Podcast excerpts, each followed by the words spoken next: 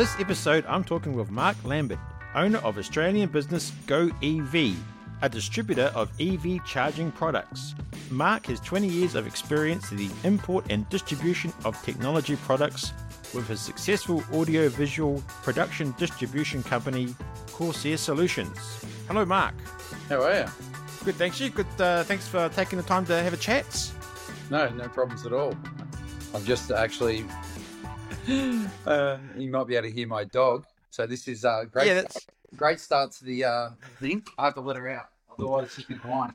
It's lovely. It's lovely and sunny here in Melbourne. Um, and so always is, isn't it? Always is in Melbourne. I've, for for the next fifteen minutes, she's going to want to be outside in the sun. yeah, and that's I'm, fair I'm enough. sure it'll rain, and then she'll want to be inside. We'll have a latte. Maybe we could just talk a little bit about your um, the EV side of things. You've got Yep. quite a lot going on, but maybe just explain a bit more about that for a bit of an overview. Yeah, absolutely. Um, so for the last two and a bit years, I've been um, building up the Go EV business, which is um, representation of, of high quality EV charging hardware. I started that with a, a company called Sinexcel, based out of Shenzhen in China. Uh, they're one of the biggest DC fast charger manufacturers in China. They work with some really large uh, and influential players in that market, like Shell, BP, BYD. And so I, I've been, I think, relatively successful with a number of uh, decent sized projects, and and you know, obviously the uh, uh, the the building of an image of that of that uh, brand in this country as a as a viable, reliable supplier of that sort of equipment. Um, we, we've uh, we've been lucky enough to be involved in the in the Gippsland region of Victoria with their their project, um, which included twelve uh, Sinexcel DC fast chargers, and um, and a number of much smaller um, projects, but um, you know very important to to get them all, of course.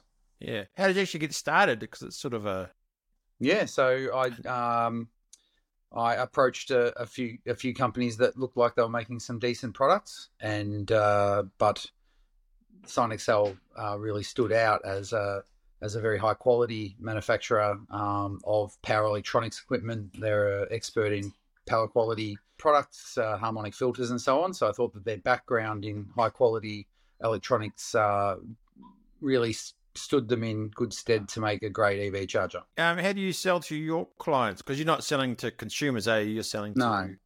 Yeah, so I'm, I'm selling to um, to electrical contractors, uh, EV charging hardware specialists, um, solar, uh, you know, solar companies. Basically, if they've if they if they're a trade customer working in the electric vehicle charging space, then then I would like to be talking to them, and, and Yeah. that can be you know CPOs as well as um, as straight contractors. What are you sort of um just for like when you're selling it? What you know, like car you go, you know, it's got this, this, and this. How do you? What are the features? Oh well, What do you, I what mean, do you explain? in, re- in reality, I mean, the important things are um, obviously the the capabilities of the charger itself. Um, the Sinexcel charger has a, a wide uh, voltage range, wider than uh, most others, up to a thousand volts. Whereas, you know, there are some that are even limited down to 500 volts, which means that the new 800 volt cars can't take advantage of that native voltage in the system. But also scalability of, of designs in the future, including trucks and buses, which might have between 600 and 1,000 volt um, architectures. So we can we can cater for all of them, and and that the charger can output full power between 300 volts to 1,000 volts. Yeah, So and I mean, there are there are a lot of key, I guess, technical components to this to the sales process for for an EV charger, and then obviously there's really important things like reliability, uh, who's responsible for service and maintenance, uh, where are the where are the spare parts, and obviously we we take responsibility for a lot of that by keeping spare parts in Melbourne. We work with the the company that's doing the installation and, and so on to um, to ensure that the customer's serviced. It's one of those then- concerns people always have, isn't it? It's like, Absolutely. is the charger actually going to be working? Yeah, Yeah. so I mean that that's that's uh, almost uh, more important than the than the the charger selection. Obviously, you don't want to charge the charger that's going to have a reputation for being of poor quality and unreliable, um, which you know has happened over the last few years. But you know the fact that there's someone there to back it up is is a really key thing. How does FreeWire Boost help with the rollout of ultra fast charging?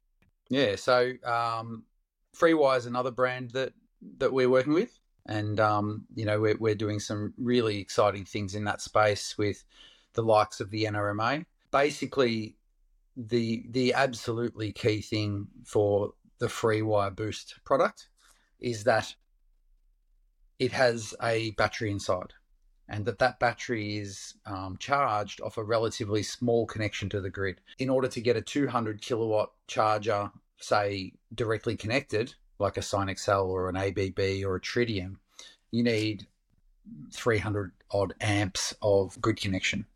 And that might not be possible in a lot of locations, um, small towns, far away from from the from the transformer, so on. So, uh, to be able to not have to bring such a large connection in, or if you can use an existing connection to increase the charging power, like you might have a 50 kilowatt charger in a location, and we can actually replace that 50 kilowatt charger electrically with two FreeWire Boost chargers.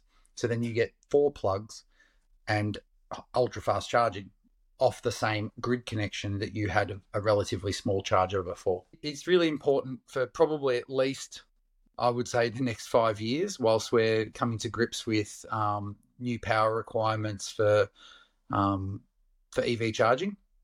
But I'd say, look, ongoing, it's a really great way to to soak up solar through the day, put it in a battery, and be able to dispense that back into cars in in the in the evening and night. But it solves a lot of problems with constrained grid requirements and so on. Yeah, and like just Australia overall, it's just sort of heard a few people say it's just sort of kicking off. Really, it's got serious recently compared to a few years ago. oh, absolutely. Look, with the change in government came a whole new change um, in attitude towards renewables, climate action, uh, and electric vehicles. And obviously, you know, that's what we're here to talk about. So, uh, sales of electric vehicles have, have skyrocketed with some new um, EV friendly policy in the in the um, in the country. So there are a lot of tax incentives for people to take advantage of uh, to buy an EV, and uh, I think it's we went from three point eight percent to now like nine percent of new car sales every month um, are EV. So it, it is a really big increase over the last sort of eighteen months. Just on the chargers, how does the size of the charger affect the speed of the charging? Okay.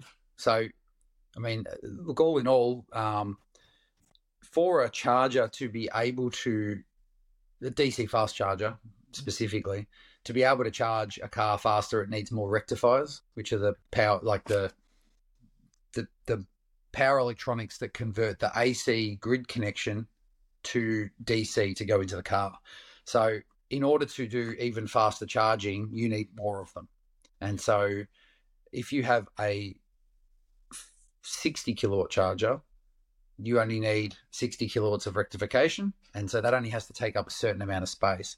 But if you want to do 240 kilowatts of charging, you need four times as many rectifiers. And so that's why bigger chargers or faster chargers are generally bigger.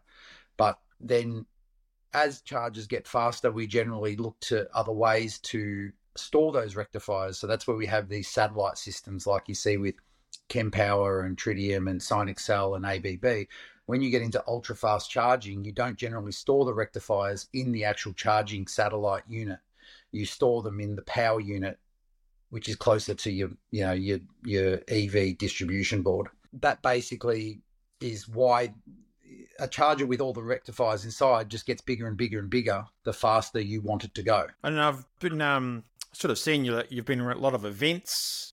Yeah, sort of some of the recent events you've been. I've seen you all over the place. Yeah, yeah. So uh, Go EV participated in four uh, trade or other ex, um, expos this year.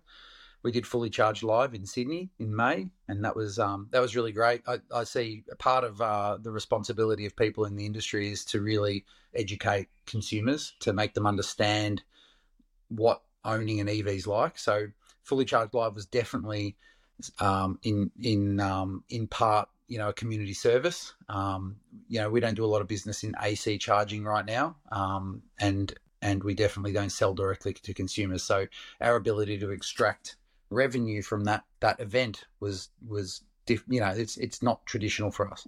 Uh, however, coming into July, we did Energy Next, and that was a, a really nice, a really good show, and um, we got some really great leads out of that.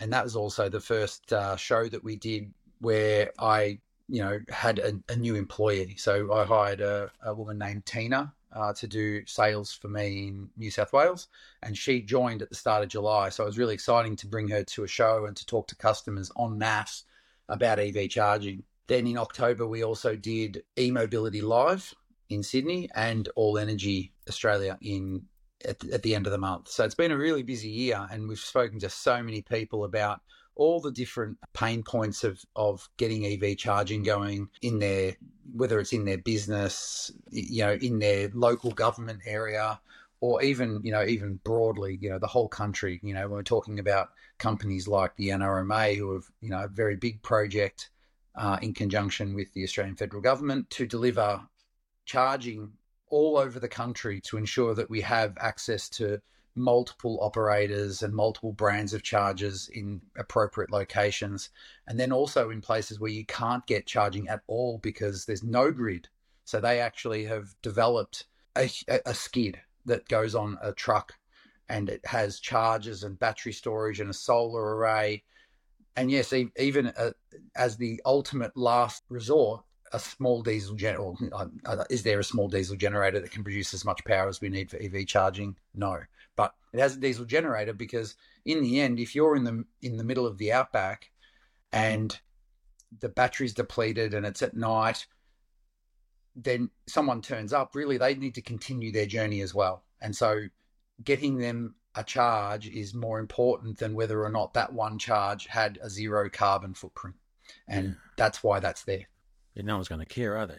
Well, it's funny because because there are people who think it's ridiculous, but and oh. they post all over the internet about oh, it. Yes, but yes. but there there is a way bigger picture at play when you're talking about providing this sort of infrastructure to ultra regional areas in Australia.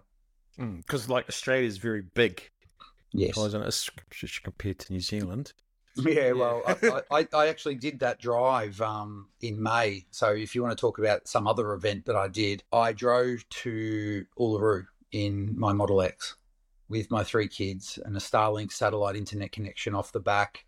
And, you know, we drove and we did the, you know, the hard, the hardest probably, you know, other than going places where you have to charge off, say, a small solar array or, or a generator in the middle of absolutely nowhere it's a pretty hard drive, really. And it was a great experience for me to to effectively learn firsthand what it's like now, so that we can learn how we can improve it. People don't want to um, charge for three and a half hours in the middle of the day in order to continue their journey in the afternoon. So if we can turn that equation from three hours in the morning, three hours of charging, and three hours in the afternoon to three hours in the morning, 45 minutes to an hour and then three hours in the afternoon. It's actually a much more palatable journey. Um, and it'll allow people to drive the you know the the width and and length of Australia in an EV. So you're working with China. How does that sort of the China EV compare the setup with chargers compared to Australia? Well, I saw something. I mean, so I went to I, I, went to Shenzhen in um, in late June and toured the factory. I mean, the scale is just astronomical. These top manufacturing companies in China are just they do things at, in sizes that we just don't have over here. You know, maybe I guess uh, in mining, you know, we have mining in the scale that no one else does. They have manufacturing in the scale that no one else does. So the other thing is, I mean, you can get you can get products at the full length of um, the quality chain, we'll say, in China. So if you want something for fifty dollars, they'll make you something for fifty dollars. But if you want the same thing for five hundred dollars, they can do that too, and they'll do it at the top quality that you can expect in the world, because you know they they can do it, and that's what you get with Sinexcel chargers. Is you get a company that has the experience of working with the biggest names in the world and hitting quality, you know, and um, you know, their processes are you know really good. So that they're they're testing them for you know in big rooms, thrash testing these power modules to make sure that the ones that don't pass quality don't make it into your you know DC fast charger. So it's incredible what what they are doing over there. And just like going to the charger, I mean, the station is they're huge as well, aren't they? Some yeah, yeah. So uh, Sinexcel delivered in conjunction, I think BYD the the 258 plug ultra fast charging park in Shenzhen Airport, which is the biggest in the world. And it uses technology that you can also get in a relatively cost effective 80 kilowatt charger because it all comes back to the rectification, the, you know, that power module. That's the that's the core of of an EV fast charger. And you know, it uses the same interfaces and the same configuration. So all the work that they go to for anyone all filters back into the, every other product they make, and that's that I think a great thing. Just me back in Australia, what what is your customers? What do they want to know? What sort of is there a common question they ask you when you go to those events? Is there sort of a couple of well, they want to know. Uh, I mean, some of the key things are, you know, what models do you have, and if you're talking to someone who wants to put in uh, even a DC fast charger for their company fleet, you know, want to know, you want to know how long people are, uh, you know, waiting there to, you know, if they if they're coming in for two hours for a meeting, what type of charge is suitable for them? Um, are you providing services for customers when they come in for meetings? You know, and and it all comes back. It's all it's all consultative, you know, because everyone has needs and they want to make a decision that makes the most sense. Because of course you could put in a 200 kilowatt charger for them, but it might not provide them much benefit, and it will come at an extraordinary cost. So in the end, uh, our shows are always about talking to um, these customers and, and asking them questions about their needs and and what suits them most. Some of that they all want to know about price. I mean, in mm. the end, we give them a, a, an indicative price for what they might be looking, you know, to pay for one of these charges, so that when they go to an electrical contractor to get the whole project scoped, you know, there's no surprises. They don't want to go down the road of going, you know, and engaging a contractor and then find out that, you know, they're not even in the ballpark. But yeah, it really comes down to making sure that the, when the customer talks to us, that they get enough information to to make good decisions about EV charging for their scenario, and you know whether it's government fleets or could be vans for delivery companies or trucks for delivery companies, how much power they've got available to them in order to achieve it, to help them understand the value proposition for a FreeWire boost, for instance. You know, they might not have available power to put in multiple bays of of 200 kilowatt charging, but they might be able to do that if they achieve it with a battery integrated charger from FreeWire. So yeah, that, that's that's sort of the way we go about it. That we're really asking lots of questions of the of the customers in order to to get them um, most comfortable with what their plan for EV charging should look like. Yeah, it can take quite a while to get it actually installed, kind of, with all the different sort of players involved, isn't it? Like if I said I want oh. one today, yeah, it look. I mean, we're we're pretty fast, and we can have someone a charger uh, of any type basically in eight to nine weeks, even if we don't have it in the country.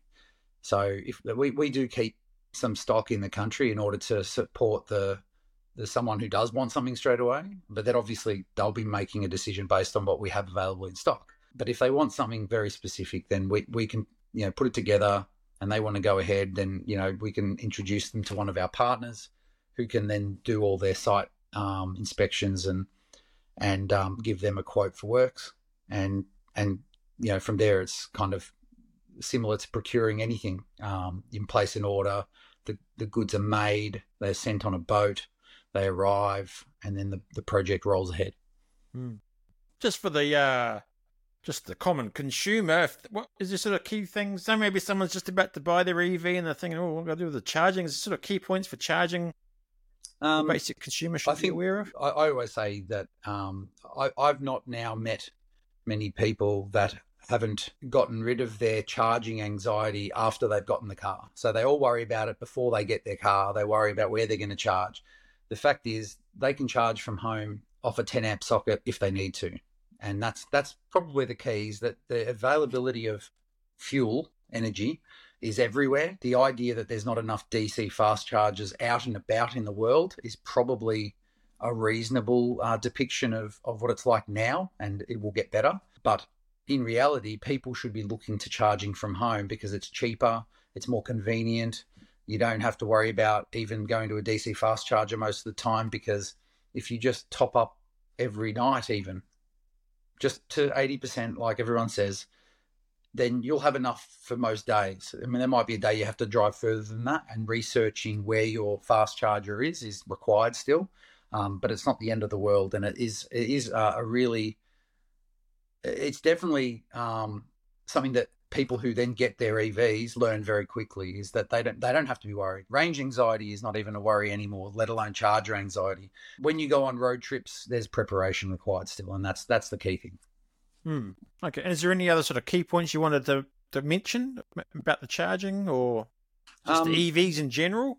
Well, I mean, on charging, I mean, basically everyone's working really hard to bring more charging faster all over Australia. I mean, I know they're doing it in New Zealand as well. Yeah. So, but you know, there, there, are a lot of really good people in the industry working hard to bring charging to more places, and and you know, hopefully, you know, we can get there quick enough to to alleviate the, you know some of these pain points that have existed you know in the US and the UK over the last couple of years that you might have seen on TV or in a newspaper just be patient with everyone that's that's there. Um, you know, it is it is a, a great thing. It's a great driving experience. It's um, you know, take the time when you're charging to go and find a local operator of a cafe to to buy a bit of food and a coffee from. Don't just sit in your car and read your phone. Use it as an opportunity to to explore. You know you're going to probably charge for 40 minutes. You can get a little walk in. It's it's a nice it's a nice thing. And i i mean i used to operate a charger out the front of our office um, before we moved this year and um, that's what a lot of people do we're right next to a lovely creek and if the weather was nice people would just go for a walk so you know whilst everyone's very focused on faster faster faster at this point in time it's probably important to just take into account that you know it's not 10 minutes to charge a car to full anymore not like not like petrol, but it doesn't smell, and you don't have to go to a petrol station anymore. Yeah. You can just do it at home on ninety nine out of hundred days. Yeah, that's really good. Any other things you want to mention? No, I um, think I think as long as people understand that there's no, I don't think there's any need to to fear. Most of these cars can drive 350, 400 k's without needing to charge, and that's that's well within the scope of even most people's road trips. So I think it's really really key to understand that people should be buying EVs as their next car, and that and that most people's anxiety about EVs goes away once they've got one because it's actually nowhere near as hard as anyone thinks it is. That's probably a good point to finish on. That was great. Yeah. Thank you very much for having me.